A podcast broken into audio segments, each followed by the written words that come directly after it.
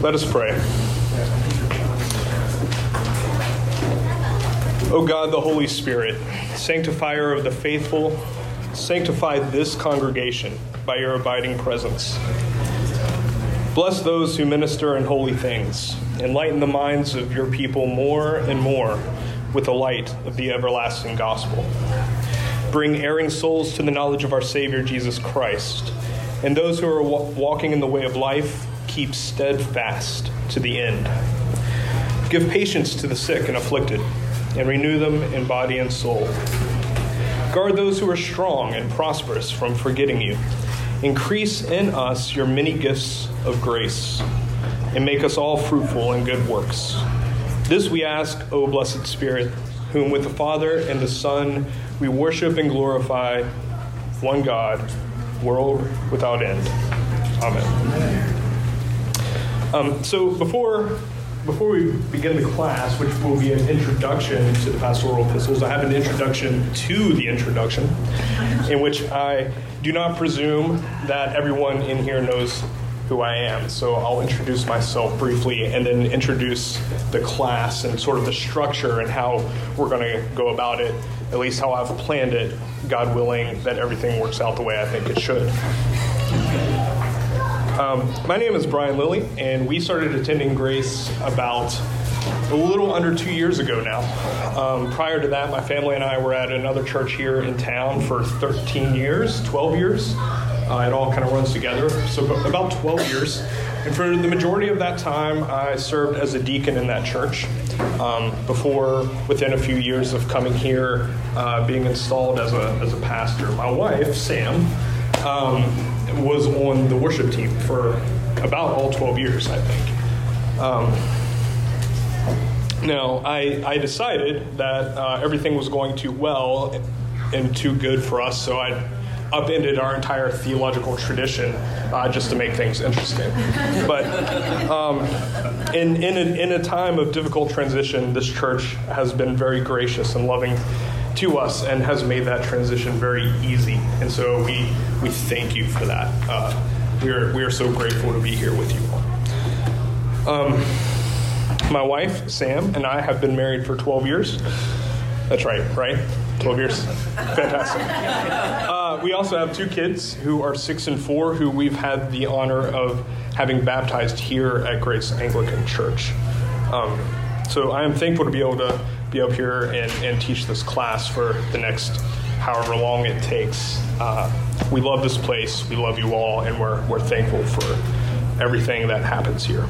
Um, but that's that's enough about me. We're not we're not here to talk about me, although I could. Um, let's let's take a look at the class itself. So over the next few months, uh, about 13 weeks, I think, uh, with some breaks in between, uh, we're going to be st- uh, studying the pastoral epistles together. And that is the, the letters of 1st and 2nd Timothy and Titus. Now, as, as we'll see, these three letters all share a lot of similar themes. They were uh, addressed to similar issues and similar problems. They are written at roughly the same time, but there is a difference, a marked difference between 2 Timothy and the other two epistles. The reasons for that will become clear as we dive in. Um, but it, it has a different focus, it has a different nuance and tone to it. And so I, I thought it best when trying to design this class that we should break it up into two parts. Um, I'll bring this up now. Um, and each part will have a little bit of a different approach to it. So, because First Timothy and Titus are so similar, they share so many themes, they even use the same language at times. Um, they're written about the same time. Uh, we will we will tackle those two letters together. If you think, "Wow, that's that's a lot of text at one time," let me let me just affirm your thoughts. It is a lot of text at one time. and so the approach that I'm going to take for that part of the class is that we're going to go thematically through the letters. Um, and that will take the first eight weeks. Now that's not that's not going to take. We're not going to touch on every verse of these two letters, but we're going to do a lot of it. Um, and so, Second Timothy, which is different, and I'll go through this uh, outline in just just a moment. But Second Timothy, as I said, is, is quite different. So that will be the second part of the class, and because it's shorter, and we'll be handling it uh, by itself, we will just be going through the text.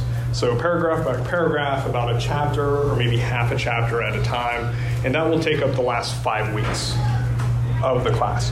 You will see as we go between the two parts what we what we learn about in 1 Timothy and Titus is going to appear in 2 Timothy. It's just that the the focus, St. Paul's focus, is much different, um, and his tone the nuance that he brings out of the things that we learn about in 1 Timothy and Titus are all different. So here is our outline. Week one is an introduction to the pastoral epistles. That's, that's where we are now. Week two is going to be dedicated to looking at the false teachers and the heresy that they're teaching. We'll get to this in a second, but one of the major occasions for why 1 Timothy and Titus is being taught is that false teachers have come onto the scene in both Ephesus and Crete, and they're just wreaking havoc throughout the churches. And so, in order to understand the rest of the letter, we're going to understand the problem first. What what are they doing? Like, what are they teaching? What's what's going on that St. Paul thought it necessary to address it very strongly in the pastoral epistles?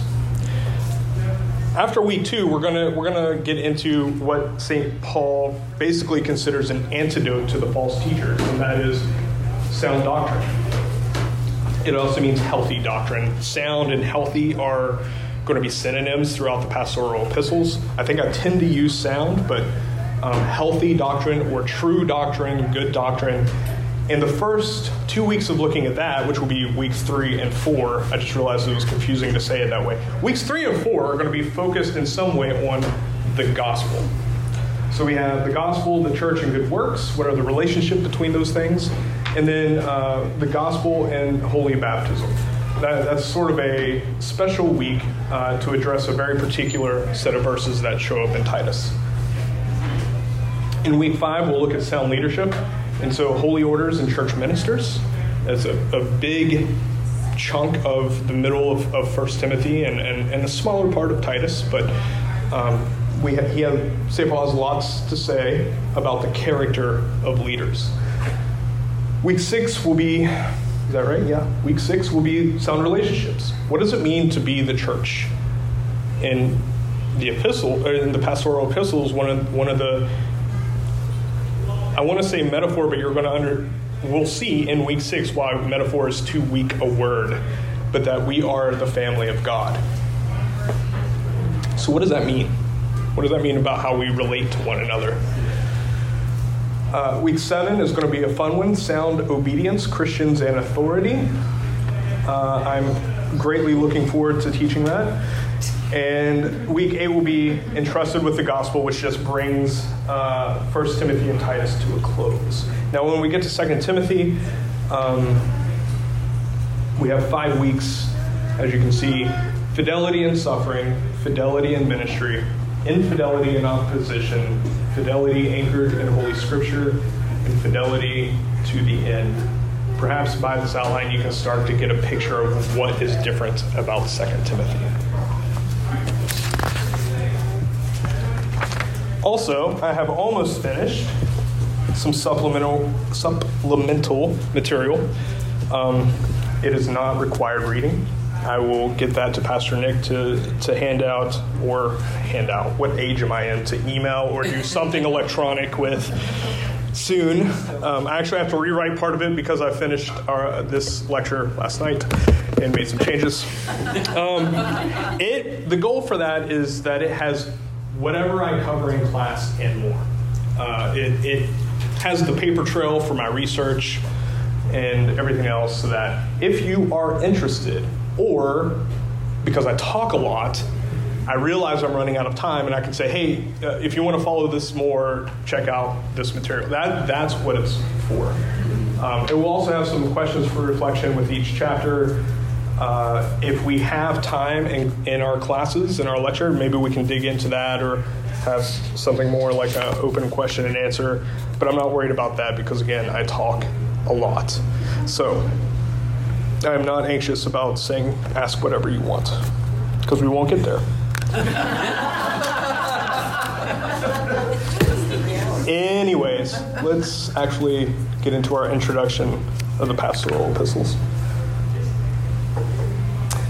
I've, I've built this around five of our question words who, what, where, when, why.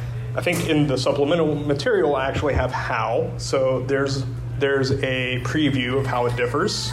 I went with all six questions there. But for, day, for today, we're gonna we're gonna look at five of them. Why should we study the pastoral epistles? Who are Timothy and Titus?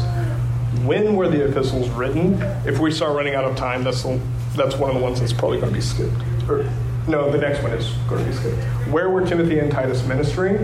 Uh, spoiler alert, in case we do have to skip that part, Ephesus and Crete. Like that's where they were at. Uh, what are the and what are the main themes of the pastoral epistles? Um, my goal for today is for this class to be the most boring of the 13 lectures that we have, and so far I'm succeeding. So we're go- we're going good. Um, that being said, um, this is an introduction. We're not we're not going to dig into too much scripture today. That will begin in earnest next week. So why should we study the pastoral epistles? Um, that's a that's a fair question. The pastoral epistles are, are quite a bit different, not only from the rest of Paul's letters, but from the New Testament in general. And there are two main concerns, which one coming out of the text itself, and the other kind of coming from a history of interpretation that might make people wonder why are we taking 13 weeks to study the pastoral epistles? The first concern is that, unlike the rest of the New Testament letters, St. Paul addresses the pastoral epistles to individuals. And so the question may naturally arise from that as are they even meant to be read by other people? We also have Philemon, who is addressed to an individual, but in Philemon 1, and maybe 2, I, I forget how it's divided up, it, it specifically says to Philemon, and some other people, and, and the church which gathers in Philemon's house. So even that, being a, an individually addressed letter, says from the get go that the church is being addressed. We don't have that in 1 Timothy, 2 Timothy, or Titus. So, should we even be reading these letters? The second concern that uh, comes from a history of interpretation is the title, the pastoral epistles itself. It makes it seem like if they're for a larger audience, if they're for more than just First Timothy or First Timothy, uh, uh, Timothy and Titus, then you know that audience is likely to be limited just to pastors. So what does it matter to us as a congregation? Um, by virtue of me teaching this class, I hope you realize that I I don't think any either of those hold merit. Um, but let's let's talk about them a little bit. So, the specific recipients of, of Timothy and Titus are they written only to them or for the benefit of the whole church? And the answer is yes. It is a both and, not an either or. St. Paul has written these letters specifically to Timothy and Titus. And he does that because he's addressing particular problems and issues um, that were that they were facing at a particular time in a particular place. But this is true of every New Testament epistle. It's just that the particular people and places are largely the congregations that they were written to. So Paul writes specifically to the congregation in Corinth twice, actually three times, uh, which if you know anything about Corinth, he probably could have written even more. We have two of those in Scripture. Uh, we'll talk a little bit about that actually when we get to Titus. But um, so every letter in the New Testament is written to specific people in specific places at a specific time. More than that, though, uh, the text itself gives us a clue as that to the fact that there are a wider, there is a wider audience in view, and just as an example of that, we have the end of Second Timothy, which I tend to translate "Grace be with y'all." Uh, what we miss is he says, "The Lord be with you," singular you, "Grace be with y'all." And so even Paul acknowledges at the end of that and, and throughout that this letter is going to be read by more than just Timothy. By writing these individual personal letters, one of the benefits that we get as the church is to see Paul at work. We see his ministry in action. We see his pastoralness. We see the way that he disciples his young leaders that are following with him. we see his affection for his friends and his concern for their fidelity. And getting an inside view of something like that is only to the benefit of the church. 1 Corinthians 11:1 1 says in one of the most difficult passages of the New Testament, "Imitate me as I imitate Christ." The pastoral epistles give us an opportunity to do just that. Now, the second concern is the title itself, the pastoral epistles. So, even if it is for more than just uh, Timothy and Titus, the, the title seems to suggest that it is for pastors, some sort of pastoral handbook or manual. The title didn't even exist until the early 18th century. Now, if you're like me, every time you hear something like that, you have to like work with that. So it's like the 1700s. I think 1705, maybe. Um, it, it, the title didn't even exist until then. And then the reason it was given was to just summarize the fact to or acknowledge the fact that the recipients of the letter were just doing pastoral work. It has nothing to do necessarily with the contents itself. So they're not pastoral manuals. And as I hope that we see, these letters are filled with both theology and application that benefits the whole church. They are deep wells of God's heart for the church and his concern for us as members of God's church. To bring this out a little bit, um, I'll quote myself. Oh, to be fair, I'll quote Pastor Nick quoting myself from a couple weeks ago. In these three epistles, the apostle reveals God's vision for what it means to be the church, namely, the church as God's faithful family living out God's mission of making disciples from all nations.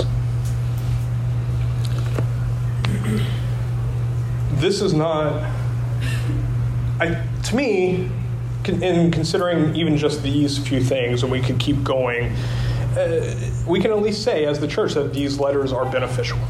We should, we should be studying them, we should be reading them. But those, none of that is the main reason that we should be studying the pastoral epistles. The main reason that we should be studying the pastoral epistles is because they are Holy Scripture.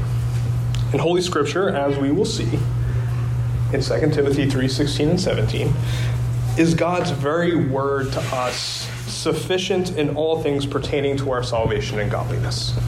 That is bottom line, the reason we need to be studying and diving into the pastoral epistles. 2 Timothy 3:16 and 17, which we will be looking at again by the end of this class, God willing. All scripture is inspired by God and is useful for teaching, for reproof, for correction, and for training in righteousness, so that everyone who belongs to God may be proficient and equipped for every good work. That's what we are about. We're, we are diving into God's Word for teaching, for proof, for correction, for training in righteousness. Because in that, we see the glory of God and his graciousness to us in the gospel.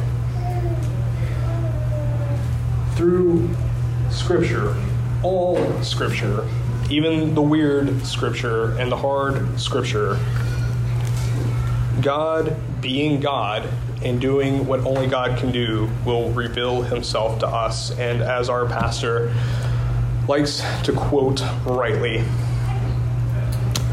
he will not send his word in vain. God's word accomplishes exactly what it, he means for it to. It will accomplish the purpose that he has for it. And that's why we're here for the next 13 weeks, give or take some breaks, studying the pastorals. So,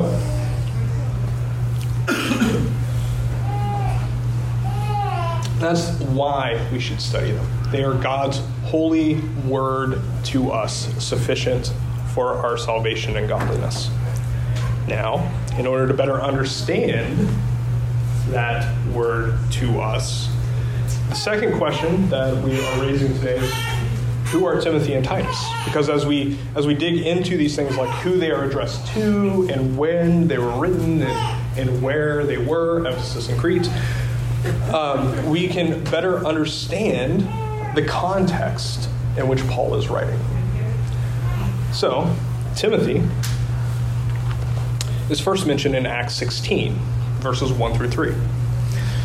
This is during St. Paul's second missionary journey. So there's three missionary journeys recorded in the book of Acts. This is during the second one. And he is either from Derbe or Lystra. Commentators will pick one or the other. They're sister cities, so um, you know, roll the dice and go with whatever one pops up. That's where he's from. But he's from either one of those two. Now, Timothy was raised by his grandmother and his mother. We find that out in 2 Timothy. They were devout Jewish women who raised the, Timothy in Holy Scripture from infancy. So Timothy has his life has been saturated by the Word of God. His whole life, his life, whole life, yeah. They taught him Holy Scripture from infancy.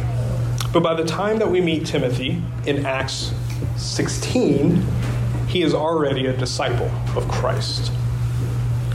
Now, 2 Timothy 1 uh, tells us, in, in, a sense, that Timothy, Timothy's grandmother and mother probably became believers before he did. He is certainly young and younger in Acts 16. I don't, I don't know if they, um, if, if his grandmother and mother became converted under the preaching of St. Paul. Timothy likely did. So maybe there was still that angst and rebelliousness once they converted and he had to hear it from someone else first. I, we don't really know. We just know by Acts 16, uh, Timothy was a disciple of Christ. And not only that, but he was well known in the region for his faith. He was well spoken of, Acts 16, 1 through 3 says, by believers, not just in Derbe and, and Lystra, or Lystra, Lystra, but also in Iconium, which is the part of the, the larger region. When Paul shows up and he meets Timothy and, and hears all these good things about him, he invites him to join with him. And, and, and it's, it's a it's a it's a moment that when you're reading, it's kind of like when you're reading the Gospels and Jesus is like, "Hey, you follow me. And they're just like, sure, all right, let's go. And you're like, really? Like you're just gonna you're just gonna go, huh? All right. It's it's kind of like that. St. Paul shows up, invites Timothy to go, and then all of a sudden, uh, for the next several decades, they hang out together in various ways. It doesn't mention this in Acts 13 or 14, during St. Paul's missionary first missionary journey, he actually he, let me phrase it this way: he's been here before, and it was during his first missionary journey. It doesn't mention Timothy there, but these exact cities of Derbe and Lystra and Iconium are places that he visited before, which is why we think we royal we people who are smarter than I am because I'm wise in my own eyes. Uh, think that that's where Timothy heard the gospel was through Paul's proclamation in that first missionary journey. Um,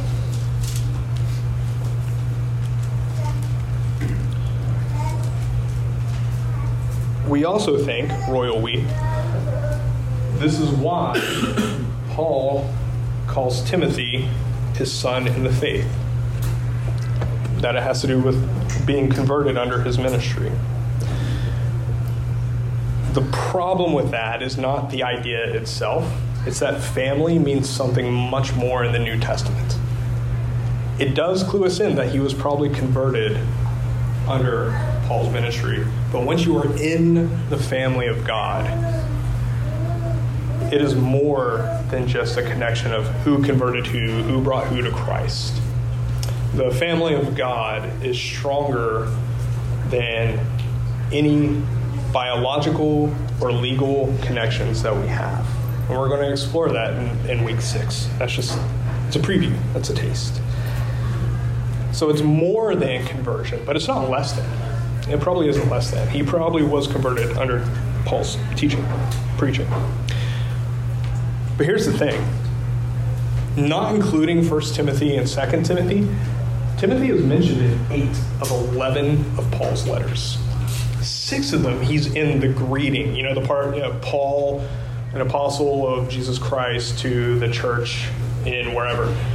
In six of those letters, you will find something like, um, is it up there? Yeah, First or Second Corinthians one, one through two. Paul and Timothy to the church of God that is in Corinth. Timothy is there right with him. He may even be writing as Paul is dictating his letters. And several of them Timothy probably personally brought the letter to the church because that was a very important part of Timothy's ministry is uh, well St. Paul has the spiritual gift of delegation okay. So he he hands he, he Timothy probably got delegated uh, the job of writing the letters. And then in several of those he also got the delegated uh, gift to travel and bring the letters to their recipients. Six of the eight that we find his name in, he's right there beside Paul. In fact, it was this delegated ministry um, that leads Timothy to Ephesus to begin with. Titus, we know uh, less about Titus, but still we know that his, he was just as prolific in his ministry as, as Timothy. He's not mentioned in the book of Acts at all. However, we know from his mentions in Paul's other letters that he was right there too, probably for the whole thing.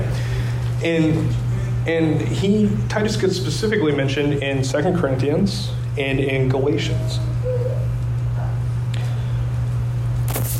Timothy or Titus, similar to Timothy, was probably converted under Paul's preaching he was converted. Um, Timothy had devout Jewish, a devout Jewish grandmother and mother who, who brought him up in the faith.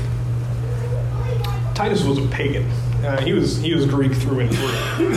Um, he was, you know, playing Dungeons and Dragons and whatever pagans do. Um, and under Paul's proclamation, uh, under Paul's proclamation, he, he was converted out of Greek paganism, and he became just as prolific as Timothy in sharing the ministry with Paul.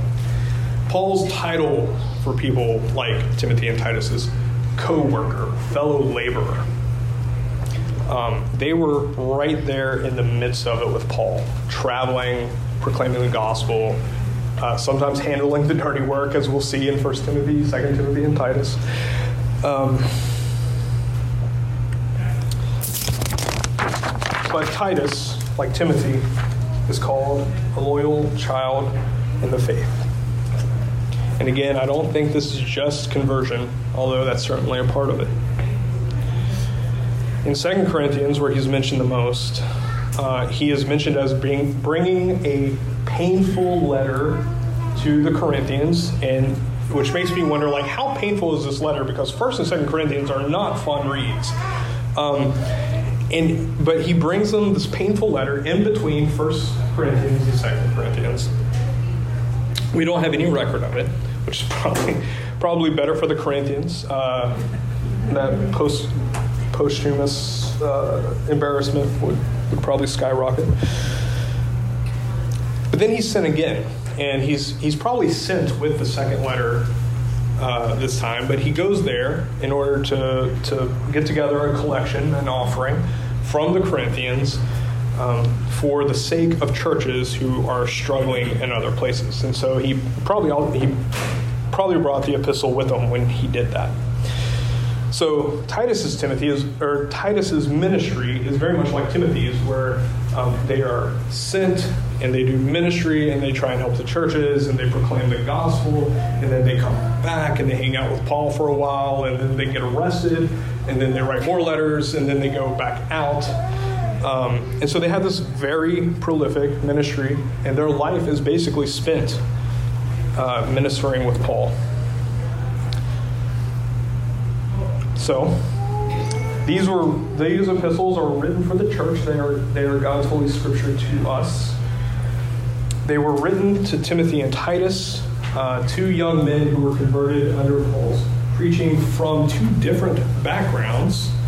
I should probably have a lecture on what that might mean, but uh, I, you're safe. Um, but they come together and they get sent out into the world to proclaim the gospel. So, when was this happening? Well, here's a general timeline. Uh, again, this will be uh, probably in the supplemental material eventually, but it will also be on these slides, which you can get on the website. So uh, you don't have to memorize this timeline right now, is what I'm saying. The basic gist is this. Second Timothy was written shortly before the death of Paul. Paul was martyred by the Roman Empire, particularly under Nero, Emperor Nero. Um, uh, who trying to think of how much I, I, should get into this. Basically, a big fire was set in 64 AD. Uh, Nero was blamed almost immediately by people, and he's like, "Oh no, um, it was the Christians. Basically, the, it was the Christians. Let's get them." That started off a fairly localized but intense persecution of the church. Um, that that was 64 until about 68 AD. The reason that it's that Nero's persecution stopped in 68 AD is because he died by suicide. Um, two years before that was the great Jewish and Roman War that ends in 73 AD, and within that is the destruction of the temple in 70 AD, as was prophesied by Jesus in Matthew 24 and Mark 13. So there's a lot of, like, that's not even touching the surface, that's barely touching the surface of the history that was going on at this time. So, how does that help us know when these were written? Well, if Nero died in 68 AD and Paul was martyred by Nero, logic, hopefully, says Paul was martyred by Nero before 68 AD. Eusebius, or Eusebius, who is a church historian of eh, quality, um, puts his death at about 67 AD, Paul, uh, his martyrdom. Most scholars um, put it at 64 or 65. So that's our bound that we're going to go with for Second Timothy. It was it was written likely about 65 AD. That is uh, an approximate date. Um, so, what does that mean for First Timothy and Titus? Well, at the end of the book of Acts, Paul is in prison at Rome. So, this is his first imprisonment. Uh, there was another imprisonment under under Nero where he was martyred. So, this was the first. This was that happened around 59 AD. He was probably released between 60 and 62. As you can see, history is an exact science. Um, and so between 60 and 62 and 64, 65, let's call it that, um, Paul was out and free and gallivanting and, and, whatever it is that Paul does on a fourth missionary journey. This one is not recorded in the book of Acts. So, it is during this missionary journey, this fourth missionary journey, that Paul does what Paul does, which is um, preach the gospel, write letters, uh, make people feel bad about how inadequate they are, and then give them the gospel. Um, and so, to give some time for traveling and ministry, uh, First Timothy and Titus, there's no real hint of persecution happening in those letters. So it's probably likely that they were written sort of at the near the beginning of that release. So 62 to 64 AD. So we have a span of uh, you know about 62 to 65. Um, 62 to 67, if we trust Eusebius, of, of ministry in which all this is taking place. So things apparently go wrong in Ephesus and Crete. Uh, Crete, as, as we'll see, is probably, probably never really got off the ground very well. Um, and then uh, they're sent there to minister. And um, shortly after that, persecution breaks out. Paul gets arrested. Uh, he writes Second Timothy, and then Paul gets martyred. So that's kind of what's going on at this time. So did he write that in prison? He wrote Second Timothy in prison. Yep.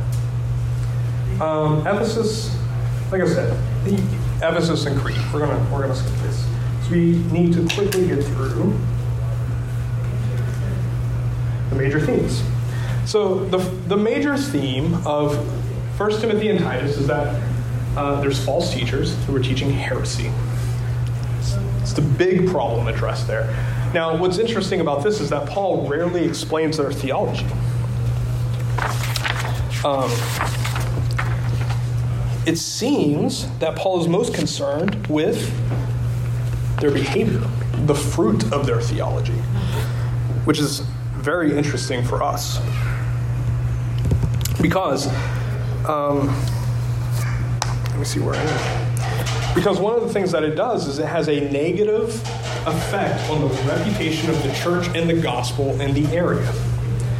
St. Paul does not have our cynicism that he assumes that, well, there is an assumption that the world will hate the gospel because of what it says, but then he's not so cynical to say that how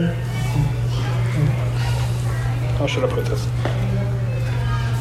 The way that we present the gospel to the unbelieving world matters. We're gonna we're gonna dive into that because it, it is probably the most surprising aspect that has come out of the pastoral epistles for me. We assume the world is just gonna hate us for being Christians, and that's true to a to a degree. But there is a also a degree in which we are control in control of their reaction to us beyond a hatred for the gospel and what it says about their own natures. Uh, the weeks on the gospel is going to be okay, so what is that relationship between the grace and mercy shown to us through the gospel, um, the Holy Spirit's empowerment and equipping of us for ministry, and, and how we then go out into the world with that? Uh, there are two major influences that we can discern within the false teaching, which is uh, Jewish mysticism and, and, Hellenistic dualism. If those words mean nothing to you, that's what we're looking at next week. So, hang on for the ride. Uh, I'm bringing up a lot of points that uh, I think are intriguing and make us uncomfortable, and, and we, that's what this class is about to, to actually flesh them out in light of the framework of the gospel. Um, which I will anchor a little bit in, in just a second.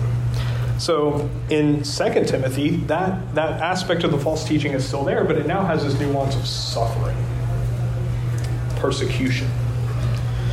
Paul, like I said, is writing this from prison. He, he knows a little bit about those topics.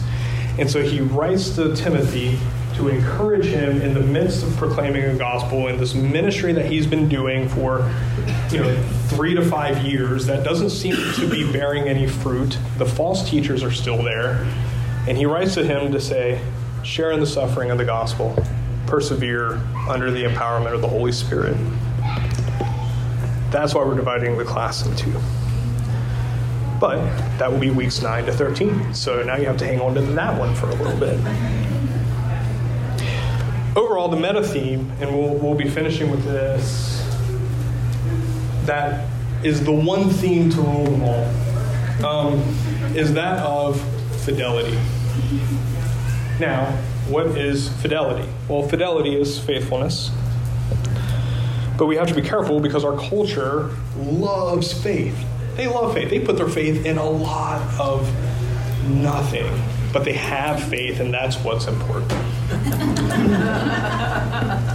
Fidelity in Scripture is a faithfulness with a concrete object. It's faith with or to or in something. Fidelity is faithfulness with a concrete object. It's also faithfulness with time and direction. We are in this for the long haul. This is not. We are not, this is not a conveyor belt faith. We are, it is the least efficient thing. Christianity is the least efficient thing I've ever seen if we define that as putting out the most product in a short amount of time because it takes the long haul. And what's good about that is our fidelity over that long haul is rooted in God's fidelity to us. So, fidelity to God, fidelity to the gospel and sound doctrine, fidelity to one another, fidelity to God's mission. These are all ways of expressing the th- sub themes of the letter, which are sound doctrine and its fruit, uh, a bunch of verses there that I'm not going to. Supplemental material. Um, sound doctrine and its fruit. Worship and mission. Family and relationships. And perseverance. I will quote this one. All of 2 Timothy. That's what all of 2 Timothy is about.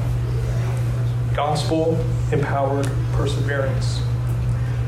But we have to keep in mind as we go through these, and Paul will remind us that if I can if I can paraphrase the Apostle John, we are faithful to God because he is faithful to us first. The, the faithfulness and the fidelity of God is towards his children is embodied in the person and work of Jesus Christ and lavished upon us in the power and the empowerment and the equipping of the Holy Spirit who takes his residence in us. And out of that, we live a life of fidelity that looks a lot like stumbling. It's a life of repentance, as Martin Luther clearly teaches us. And it's through this embodied uh, fidelity in the person and work of, of Jesus Christ given to us in the gift out of God's mercy and grace through the Holy Spirit that calls us, redeems us, justifies us, purifies us, equips us, and keeps us. It is not in our own power, it is God's power working through us. And I can't think of a better expression of that than Romans 8 31 through 39. And we'll end here with this. What then are we to say about these things? If God is for us, who is against us? He who did not withhold his own son, but gave him up for all of us, will he not with him also give us everything else? Who will bring any charge against God's elect? It is God who justifies. Who is to condemn? It is Christ Jesus who died. Yes, who was raised, who is at the right hand of God, who indeed intercedes for us. Who will separate us from the love of Christ? Will hardship, or distress, or persecution, or famine, peril, or sword. As it's written, for your sake we are being killed all day long. We are accounted as sheep to be slaughtered. But no, in all these things we are more than conquerors through him who loved us. For I am convinced that neither death, nor life, angels, nor rulers, things present, things to come, powers, height, depth, nor anything else in all of creation will be able to separate us from the love of God in Christ Jesus our Lord. Amen. Amen. Next week, we're going to start looking at the false teachers and the heresy. Um, weeks three and four after that, we will be looking at the antidote, which is in the gospel. And then after that, it's a free for all. I don't have the I don't have it in front of me, so I have no idea what's going on. Um, again, supplemental material. Uh, it's helpful for me too. Um, yeah. So we that brings us to an end. Um, five minutes over. I will stick around if there's questions. I told you. I told you we wouldn't get around to questions. So please uh, come find me if you have any questions. I know I. I okay. Um, thank you all so much. Thank you. Hopefully, see you again next week.